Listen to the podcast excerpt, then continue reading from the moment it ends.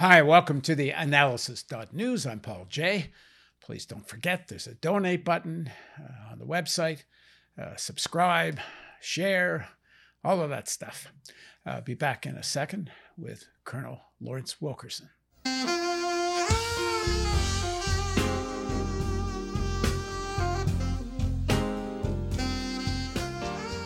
On January 4th, 10 former secretaries of defense sent a letter to the Washington Post warning the military to stay out of determining the outcome of the presidential elections. It was clearly a message to elements within the military that might entertain the idea of supporting Trump's bid to invalidate the results of the election. On the same day, the Financial Times carried an editorial saying a coup was in progress. Well, it turns out Liz Cheney, working with her father, former vice president and war criminal Richard Cheney, organized that letter to the Post. This is the same Liz Cheney who wholeheartedly supported the election of Trump in 2016. That is when many of her father's neocon friends had become never Trumpers. On Wednesday, Liz Cheney was thrown out of the number three leadership position of the Republicans in the House because she refused to stop denouncing Trump for his lies about the stolen election. So, what is this Byzantine split between the far right and the further far right of the GOP all about? Now, joining me is Colonel Lawrence Wilkerson. He was the chief of staff to Colin Powell at the State Department and Joint Chiefs, and he was an associate professor, and he's uh, a regular on the analysis. And last time I checked, he was still a member of the Republican Party. Well, I'm not sure. I, I, sh- I, should say not that I'm not sure. I think I can say I am sure he's not part of the Cheney or the Trump wing, assuming he even still carries that membership. Thanks for joining us, Larry. Good to be with you, Paul. So, what does this split represent? Like, I look at a guy like uh, Lindsey Graham, who, at least, you know, as a neocon foreign policy guy, was pretty much in the same camp as Cheney. During the primaries in, in 2016, uh, uh, Graham had nothing but bad things to say about Trump, and now he's become his greatest uh, supporter and says the party has to keep Trump if it ever wants to win. Uh, Liz has taken this position. Uh, so, I mean, what does this mean in terms of the elites that back the Republican Party? The factions within the party? What is this split really about? I really have no idea other than what I read in the papers and what I glean from people with whom I talk because it's so bizarre. It's so surreal. Um, the movement right now by, I'm told, somewhere around 100 Republicans to form a third party is an example, at least, that there are some people like me still in the Republican Party who think the other side, if you will, the majority, 75 million people voted for Trump in 2020, are certifiable. And they're going to take the party down the drain, so to speak. So we need to have something else existing as a Republican Party that people can turn to. That said, Liz Cheney is not someone I would invite into that party. Um, one of the things Donald Trump did, whether he intended it or not, was resurrect George W. Bush's presidency. Before Donald Trump, he was the worst president in the history of the Republic. Now, Donald Trump is the worst president in the history of the Republic. Well, that was principally because of his vice president, if not in some ways, national security and foreign policy ways, exclusively because of his vice president Cheney. And yeah, Cheney and and his daughter is didn't you know the apple didn't fall very far from the tree in this in this situation. His daughter's the same way. When she was uh, uh, in Near Eastern Affairs, the Bureau of Near Near Eastern Affairs uh, at State, when I was there, the talk was of nepotism. The talk was of, hey, this woman has no business being over here not only does she not know the issues the way we would like someone in this position to know them, but the things that she does talk about are uh, anathema to most of the Arabists, certainly, and those with expertise in other parts of the Levant. Um, and and you know, it went from the Israeli-Palestinian situation all the way over to the relationship with Iran. And when Powell was trying to do things that were controversial in the vice president's office, to say the least, um, here she was sitting in NEA, one of the most important bureaus, because it looked after all these portfolios. The Bureau of Near Eastern Affairs. Yeah, Bill Burns was the assistant secretary at the time. Bill Burns at the CIA now. Uh, um, and, you know, Bill was uh, one of the most gentlemanly like people you'd ever want to meet uh, calm, collected Foreign Service officer who never got riled at anything much. So he tolerated her, but it was clear that most of the experts in Near Eastern affairs thought she was there for one reason because she was a vice president's daughter and tolerated her to that extent. just like John Bolton was tolerated uh, upstairs, right down the office from me and Powell because he was Cheney's man. Um, you know what I think about the bargain that was made there with with uh, Rich, with the vice president by the secretary in order to get Rich Armitage as the deputy secretary of state. So she was a similar type plant, if you will, in the State Department, all the way up to some of her rants about various issues during the time that the Iraq War was going on. She was. Uh, before it, she was a strong advocate of Saddam Hussein's possessions of weapons of mass destruction. She was a, a warmonger, if you will, in that regard. Uh, never saw anything just like her daddy. She never saw anything that was for the military that she wouldn't vote for.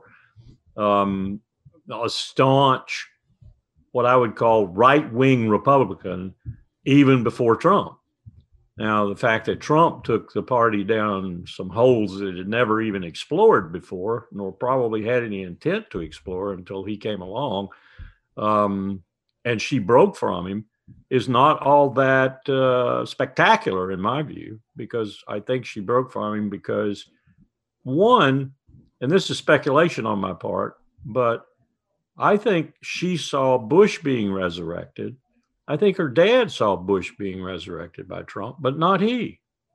It didn't look like Dick Cheney was in that resurrection. Dick Cheney was still a reviled creature, if you will, amongst probably 60 to 70% of Americans, principally for his advocacy, strong advocacy of the WMD in Iraq and of the war.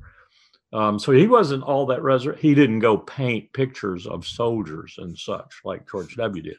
So part of it, her reason for breaking with Trump was uh, that uh, I want to be in this group that gets resurrected along with George W. It's a much more sane, sober, uh, conservative group. Trump is an idiot. Um, have you seen the interview with Craig Unger and the uh, Russian KGB FSB agent who calls Trump an asset? And very believable book that Craig wrote called American Kompromat, which essentially is the Russian term for a, a compromiser. And the Russian agent says he was a asset, not an agent. An asset is someone who is not very bright, the FSB KGB man made sure that was an understanding. Not a very bright person who is subject to all manner of problems that might be exploitable, like being in debt, like laundering over a thousand Russians who spent money on apartments and other things in the United States, exorbitant amounts of money. So they laundered that money that way and other things um, and, and, if you believe that, and I, I, think there's credibility to it, then, then Trump was not only an idiot and the kind of person that you and I, I think, probably fundamentally think he was, he was also an agent, or not an agent, but an asset. An asset. That's a very careful distinction in terms. You're not hired, you're not paid a salary, you don't go do things for the master, as it were you but you are an asset and you're influenceable in that regard mm-hmm. and and if you aren't influenceable then they bring some of these things out of the closet to make you influenceable um, i don't have a problem believing that so i don't i don't have a problem then believing cheney wanted to break it liz cheney wanted to break away from that and that perhaps her father even advised her to break away from that well, um, Cheney represents a strain of the Republican Party and a strain of American, indeed, that's been around for a long, long time. You might say it started with people like John C. Calhoun and moves right on up through uh, the kind of people who surrounded uh, Harry Truman as uh, NSC 58 was uh, uh, 68 was uh, done, the Bible of the Cold War. people who sat there and said, we'll do anything. You know, look at the transcripts. Um, we'll do anything to fight this evil Soviet empire, anything. Uh, we have to do what they do. We have to take the gloves off. Language just like Cheney used in the time that he was vice president. So this is a strain in American politics. Trump is not a strain in American politics. Trump is an aberration. He's an anomaly. Unfortunately, he's got 75 million aberrative Americans following him. But uh, so Cheney broke away from that. And, you know, I can see that happening. If the what I think is the evidence of what was happening before the events of January 6, which is, you know, this letter from the 10 secretaries of defense, former the the the uh, admiral that used to be the uh, supreme commander of NATO in support of the letter from the 10 secretaries, the Financial Times saying a coup's in progress, and all of this. Uh, and the, and the target of Liz Cheney's rhetoric is the cult of personality around Trump. Not really the policies, except maybe when it comes to foreign policy. But, but it seems to me there, there was a real concern on the part of the forces Cheney represents, which is the real core of the military industrial complex um, and finance, but he's very linked to the arms manufacturers and fossil fuel that that cult of personality around Trump, while it was useful to them for four years, he had outlived his usefulness uh, because he had become so out of control, so erratic, um, that he would jeopardize this strategy of how to defend the American empire. And and and so they you know there seems that there really was some elements within the military that might have tried to get involved in that January 6th, the events uh, at Congress. You know, you know, I've been saying it's it's the final act of of a failed coup. You know, we have now what was 124 with that stellar American General Lieutenant General Boykin amongst them. The man who said Christ will not descend to earth with a flaming sword when the rapture comes, he will bring an AR 15 a three star Army general whom Rumsfeld made Undersecretary of Defense for Intelligence. And 123 other general officers now have written a letter saying that essentially 6 January should have gone on, should have finished with Trump restored to the throne and so forth. This is this is indicative of what you're talking about. And even Cheney would not follow that lunacy. I think even more, I think the forces Cheney represents sees that as a threat to to the empire. Yep. To the empire and to all the accoutrements thereof, which include Halliburton and Lockheed Martin and Raytheon and Grumman and Boeing and all the other merchants of war who make fortunes off these endless wars. So if that's the split, uh, then you get Lindsey Graham, who's been traditionally as close to that military industrial complex as Cheney was, but Lindsey's arguing you got to deal with the fact that 75 million people want to vote for this guy. And if you want to win, you got to support this guy and then try to manage him. That seems to be the where the split is, which is a. I think you're right with Lindsey, even though Lindsey, you know, from my home state of South Carolina, nonetheless, and my father knew him for a long time, nonetheless, I think Lindsey of late is as squirrely as jello. But I think that's the primary political reason that you just uh, elucidated that Lindsey keeps going for Trump. Somebody will out Trump him in South Carolina and he'll lose his job, is, is what it boils down to, basically. But I think there's some other people. I'd put McCarthy in this camp. I'd put Gohmert in this camp. I'd put probably Hawley in this camp who believe this fascist crap and who think Trump is Mussolini or Hitler or whomever you want to call him for America and want to see that. That doesn't necessarily mean they don't believe in the same things you were just referring to the Cheneys about.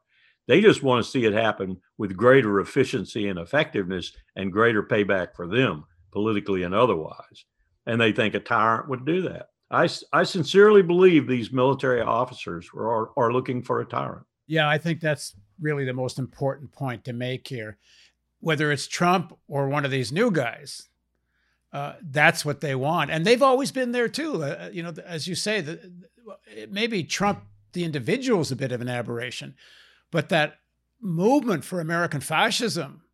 That's a real trend in American politics. It has lots of motivations. Some of the motivations are, as my daughter was speaking of the other day, no dummy she. She said, You know, there are a lot of people out there that I rub up against all the time who are angry with the fact that uh, Rapinoe plays soccer and represents a strain of womanhood that we don't identify with. They're upset with the fact that transsexuals are on every TV show virtually now. They're upset with the fact that, and a lot of these are Catholics and not hardcore, not Opus Dei Catholics, but just routine go to Mass on Sunday, you know, Catholics um, they're upset with the idea of uh, uh, abortion for free anywhere, anytime. They're upset with the idea of people who don't like marriage and don't like families and don't like children and so forth. They're good Americans, but they're upset with that and they see that as a trend that is overwhelming the visual and print media and other places. And so they move over to the right because of that. And then you've got the people in there who, like we said, Hawley and others, who are intent on fascism. And there are people who will follow them to that route or to that end because they think it'll do something about these other things, social things mostly, that they're really worried about. We have to we have to take that into consideration, I think, both politically and in terms of our democracy, because you know if you want to say it like aristotle did moderation in all things we do have some extremes that are developing in this country right now that um, uh, uh, don't appeal to a lot of americans and they have no refuge no political refuge other than what trump represented or what trump would represent or what the republican party represents i'm not saying it's a hell of a lot of the 75 million but it's enough that if you could figure out a way to strip them away, you'd have a different political situation. And I think it's important that there is a global uh, section of the elites, and Steve Bannon's been running around trying to organize them. And I think Bannon and Opus Dei and the Catholic Church and the, the right wing evangelical movement, uh, as, as you said, with great strength in the U.S. military and, and much of the police forces too, um, that really want that. Sorry, that, that really see the need for. Uh, they want a fascist uh, coup, and and it's a, a very serious movement that that is that is weird that Liz Cheney's yelling about it because you say she's a variant of the same thing. Uh, well, I, I wouldn't say a variant so much as I would say an extreme, as I would say about her father, an extreme nationalist, a hyper nationalist is what I call them. And as I said, we've had these before.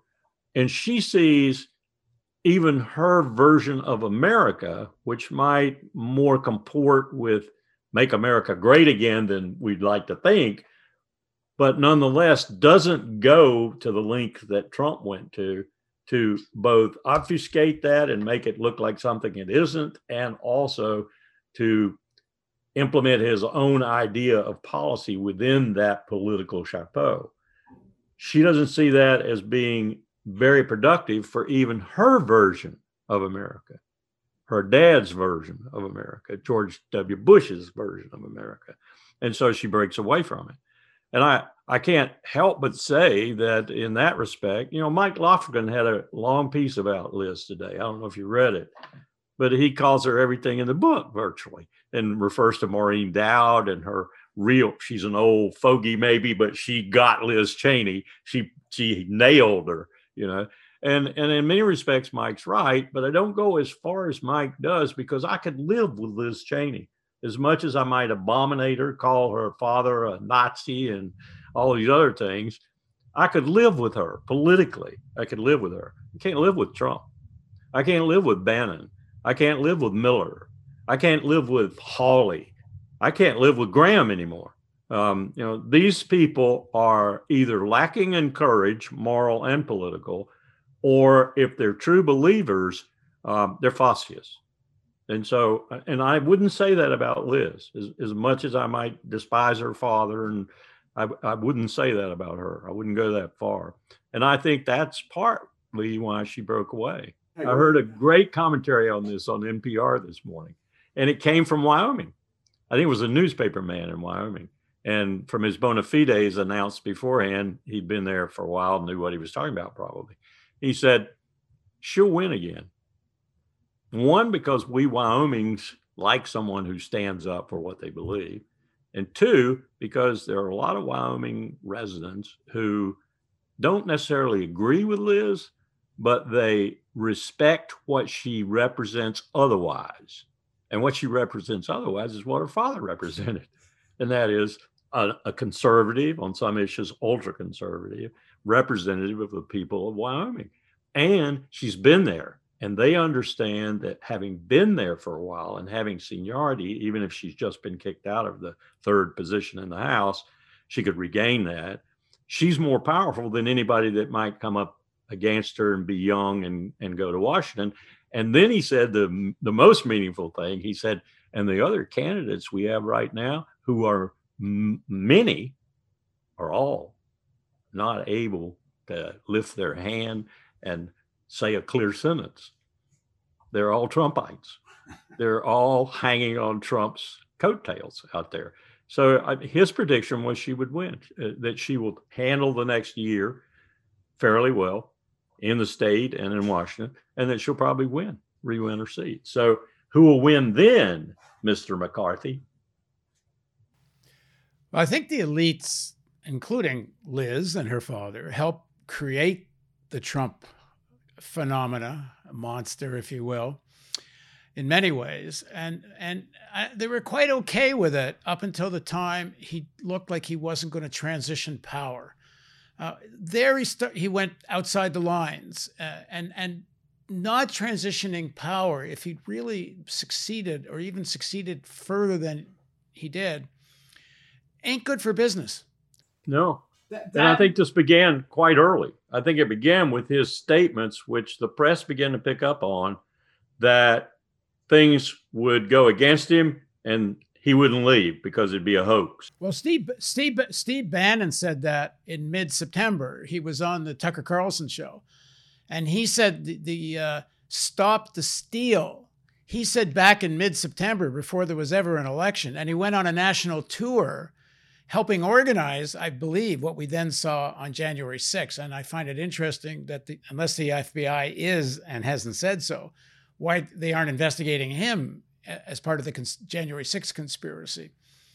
Uh, so yeah, I think it's it's it starts back then. So the preponderance of the elites have said this guy ain't good for business, which is what the presidency is all about, and uh, and and so he needs so so but they've created this monster uh, that they can't control anymore.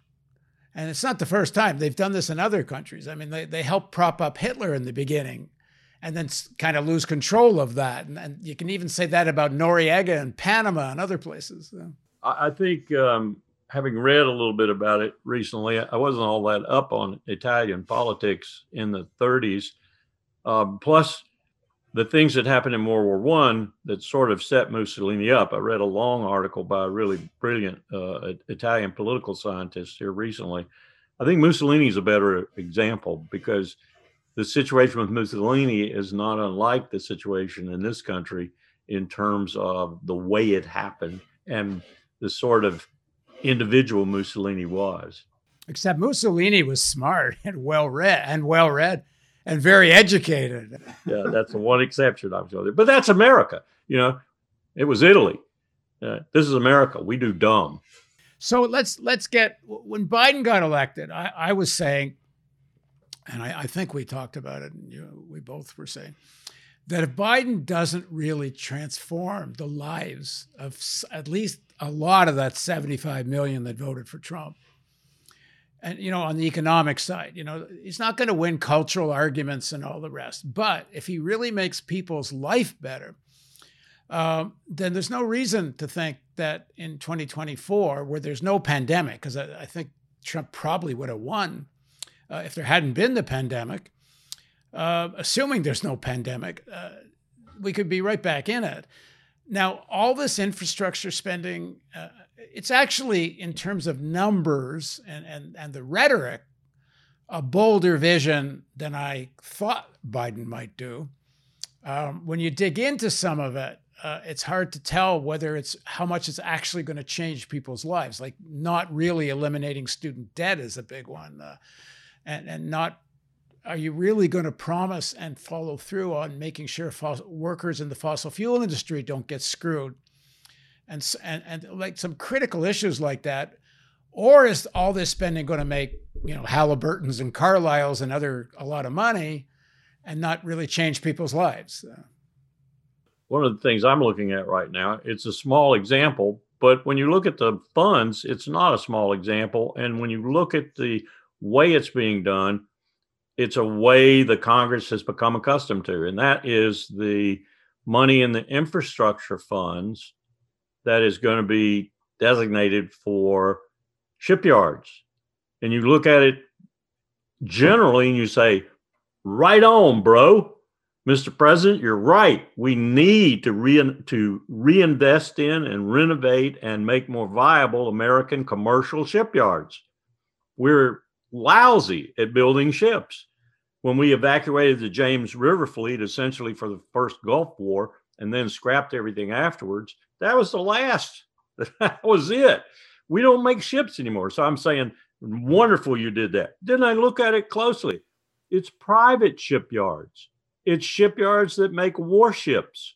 Mm. It's not commercial ships.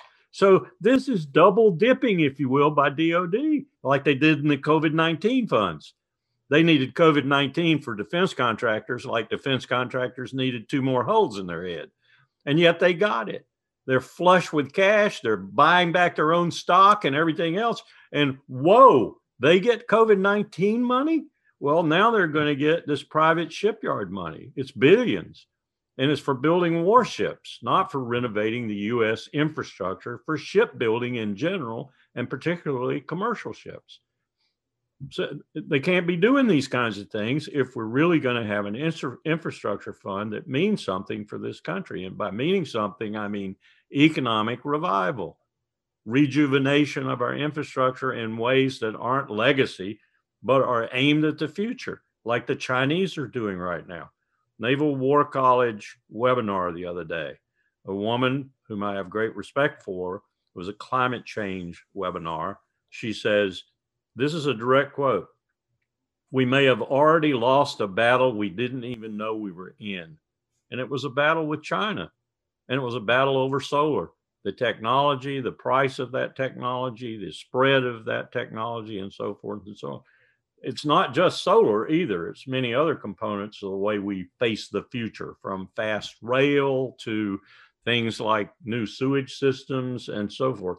Uh, if we've lost those battles, that's bad. And this infrastructure fund ought to be regaining ground, recouping ground, and getting ahead. Financing private shipyards is not the way to do that. Bath Iron Works is owned by guess who? Grumman yeah, and get yeah, most of the other shipyards are owned by too. Yeah, I guess I, I guess the other major investor in the Bath shipyards, BlackRock. Yeah, yeah. I'm, I mean, you know, it, you want to pull your hair out. This is just making the oligarchs richer. Those of us that still have her, you and I, I don't, I'm not so sure we can. We have to. We can making the middle class, whom President Biden has promised to revivify, and you know, and and and, and there's chaos in the Republican Party. There's, eh, eh, you know, there's never been an opportunity like this to actually live up to the rhetoric. Like even the rhetoric on China, I found recently got a little better. Eh, and instead of this kind of bellicose stuff that was coming from the Biden camp, now Biden's saying is the way to deal with China is invest in America. Well, I don't think that's that's not such a bad piece of rhetoric to you know rebuild the infrastructure. If they want to compete economically, great. Stop all the militarist talk and, and, and the, you know, creating a, a, a boogeyman over a, a, war with over Taiwan and all the rest. We're going to talk about China more next week. So, so the rhetoric's good, but is the reality of it good? That's I, we don't. I guess we. I think Secretary of State Blinken, Blinken after the Alaska uh, imbroglio, if you will, uh, probably got a warm lecture from President Biden. I hmm. mean, President Biden is not a neophyte in foreign policy.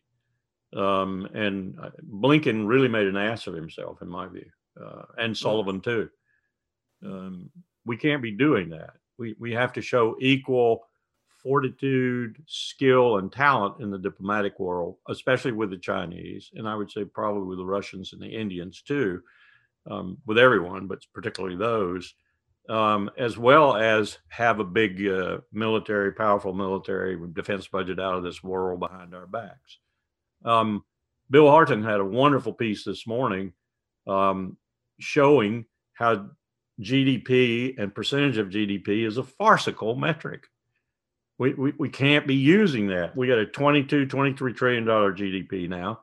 5% of that, 3% of that, 6% of that is a lot different than that percentage of $14 trillion GDP. And oh, tell me that the buying habits and interest rates and things have changed much in the interim period that we're looking at.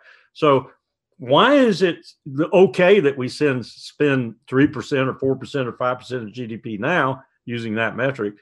And we did that in the 60s. And Bill in that article says, look at what we're doing, really. Look at what we're doing. We're spending more money in real terms today than we spent at the height of the Cold War, than we spent in Reagan's early 80s arms buildup, or we spent in any war since. Why are we doing that? It's absurd. And and yet you got people like Inhofe over there saying, we need more, we need more, we need more. Why? Because this pack is flush with Lockheed Martin money. You know, it's interesting. I wonder if uh, another calculation on the part of the Cheney gang and even the the the never Trump neocon gang is that maybe a Biden presidency can sell those military budgets now better than a Trump one could. Because I'm not I'm not seeing Biden cutting any of these budgets. So. There there's some rumors out there that there's going to be a leveling off at best and, and as we said uh, in our study a year and a half, two years ago, which Bill Hartung was a part of, and a number of others, you could cut a hundred million dollars a year for ten years, a trillion total dollars out of the DoD budget. Now, this is not the national security budget, which is 1.5 trillion right now. That's Homeland Security, intelligence, 150 account at state, nuclear weapons at DOE, Veterans Affairs, which is now up to 243 million dollars, if you can believe that. Um, that's that's 1.5 trillion in the national security budget. But you could cut the 715, 720 billion dollar military budget by 100 billion dollars a year for 10 years, saving a trillion dollars, and we'd have a more effective military. Hmm. If but they was... won't do it because they're so flush, they're polluted. They can lose $25 billion a year, as Donald Rumsfeld once famously said, and, and not be able to find it. And it doesn't hurt them because they'll find some money elsewhere. They have so much.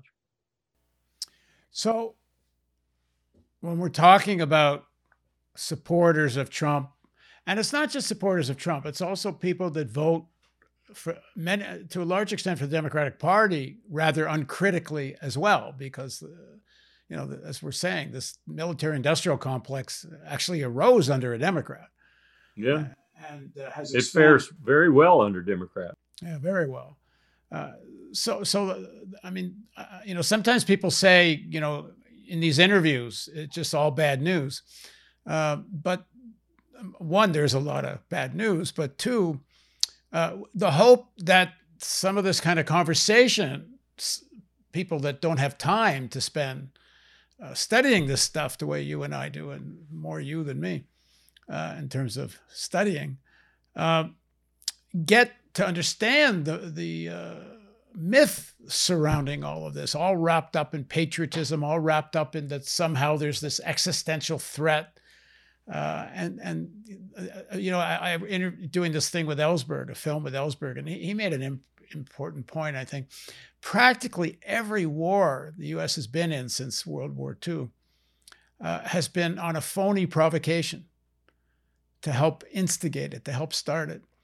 And the uh, if if we can help through these kinds of conversations and others, give people a more realistic sense of the history and how we got here, then maybe they can start voting for candidates that that aren't part of this, uh, uh, you know, empire agenda. I agree at the local level and to a certain extent at the national Congress level. But I think it's very, very difficult to find the candidates for them to vote for, particularly for the White House, who would divest themselves of any of this paraphernalia because they come up through the system, they learn the system, and they get elected president. And Democrat or Republican, they want the system to continue. That's their principal purpose for going in the Oval Office. Tweak here, tweak there. But that, that's the reason is when I hear these people talk about Trump was at least against socialism. He was at least against communism. He was at least against, you know, all these isms. And I say, come on, man. There isn't a communist in the United States that could win office anywhere. There isn't a socialist in the United States who could win office outside of people who want to do things like Finland and Norway and Sweden and Denmark and other countries have very successfully done. There's no one who wants to turn everything over to Marx and Engels tomorrow morning, even though they don't understand what Marx and Engels actually said. Yeah, really. Because if they did, it wouldn't. I don't think they'd be so afraid of it. But no. On. So uh, you know, what what are you talking about? And and they come back with social issues. Generally, they they come back with what I was talking to you about before. That's really irritating them because they really can't deal with the economic situation. They can only deal with oh, Biden sent me more money than Trump did. Now I got a letter today. They're sending me some more money. Good God, why are you sending me more money? Is this COVID 19 money? No, this is stimulus money because of COVID 19. Uh, and the letters are personally signed by Joe Biden. I thought this was something only Trump did. Mm-hmm. Uh, well, okay, fine. He's trying to win votes. More power to him. Except that's the kind of person we always get, regardless of which political party. And they are beholden to and want to sustain this complex and ultimately this empire until we get someone in there who looks at it and says, if we could get them in there, as you and I are saying right now, and as you and I have said many, many times, and as others are saying, Ellsberg and others, this is idiotic. It's suicidal. There's absolutely no reason the United States and China should go to war. There's absolutely no reason Russia and the United States should fight over Ukraine. There's no reason for any of this crap other than we're sustaining the empire and the ingredients of that empire, like the military industrial complex. That's the only reason. How do we break free of this? How do we find someone who understands it and wants to break free of it? I don't know. I, I've come to the conclusion academically and otherwise that it's impossible. Hmm. Well, rationally, I think you're probably right. Uh, but again, to quote Ellsberg, we have to act as if we're on the Titanic and still have a chance to steer away from the iceberg. I, I think it's going to, I'm actually doing a very interesting series of interviews uh, with Jane McAlevey, who's a very experienced union organizer. I think a lot's going to happen about whether this movement to kind of reinvigorate the union movement uh, is successful or not. Uh, and because I think uh, that the people that are involved in that, uh, they they can speak to people who have voted for Trump on the economic issues and, and, and, in terms of getting organized. And so I'm not without hope on this. And also, while I don't think much can happen at the presidential level, um, this trend of getting some progressives and other, you know, uh, and some others that on, on foreign policy could be less imperialistic into Congress and maybe even the Senate, uh, it's a possibility. At the presidential level, it's pretty hard to imagine uh, in, in, the foreseeable. It's difficult to imagine in the Senate too. Uh, well, maybe in a, in a small state. I, you know, I, I, really think there should be a strategy for progressives and others uh, to go target like North Dakota or something. Like all you need to do is get some really small states where it doesn't take as much money and flip one or two of those Republican states by being honest with people there. If you could put up some kind of infrastructure, architecture, if you will, like Koch did, like Charles Koch did some 30, 40 years ago, but aim it in the other direction. Aim it at restoring real democracy rather than bringing on autocracy, which will favor big business. Because that's really what they want. That's really what they want. Um, Citizens United. Koch engineered Citizens United. He engineered the Roberts Court decision, Citizens United versus the Federal Election Commission. That allowed then Koch and other billionaires on both sides of the aisle. Now we're seeing them, but you said it. They're both interested in the same thing sustaining the empire and the complex that goes with it. And so it doesn't matter whether they're Republican billionaires or Democratic billionaires. As I said, Bob Rubin could have held a, a, a, a ceremony in the Rose Garden to award Goldman Sachs the White House. Uh, so he did such marvelous things, dismantling Glass Steagall and everything else. So you you have to break outside of that, and I don't know how you do that in the Senate, in particular. I've seen it happen in the House. There are enough progressives in the House now where they're shaking the foundation. Really, they're shaking. Them. That's what's got McCarthy and other people like them scared to death. Yeah, they don't like these people. They don't like. They don't like the AOCs. They they don't like anybody that speaks clear English and makes a point, a rational point a point from the Enlightenment, if you will. Yeah. A point that our founders would recognize. Might not agree with necessarily, but they damn sure recognize the argument because it's right out of the Enlightenment. They don't want that. Hmm. I don't know how you break through that. It, it, money coats everything. Well, I I, I I I interviewed, like I say, Jane McAlevey, and she gave me some encouragement uh, about when people get very serious about how of on the ground organizing amongst working people that they can actually win. Uh, I'll be publishing this in a few weeks. Uh, and, and, I think this issue of the unions, we have to pay a lot more attention to. I think the movement right now by American Promise, a group uh, that I'm an advisor to now, and a number of other groups across the country for a 28th Amendment that will nullify Citizens United. Mm. We have 21 states already that are signed up their legislatures are signed up to uh, vote positively, and you need 35, 36 states. So we think we can do it in 10 years. So your movement for unions, re- revitalizing unions and so forth, shaping them for the future, and getting Citizens United nullified, constitutionally nullified. Screw you, Congress. It's going to be a constitutional amendment. That'll nullify. That'll that screw you, uh, Roberts Court. You know, you didn't do it right, so we're going to fix it. Um, get money out of politics, big money, corporate money, and union money out of politics.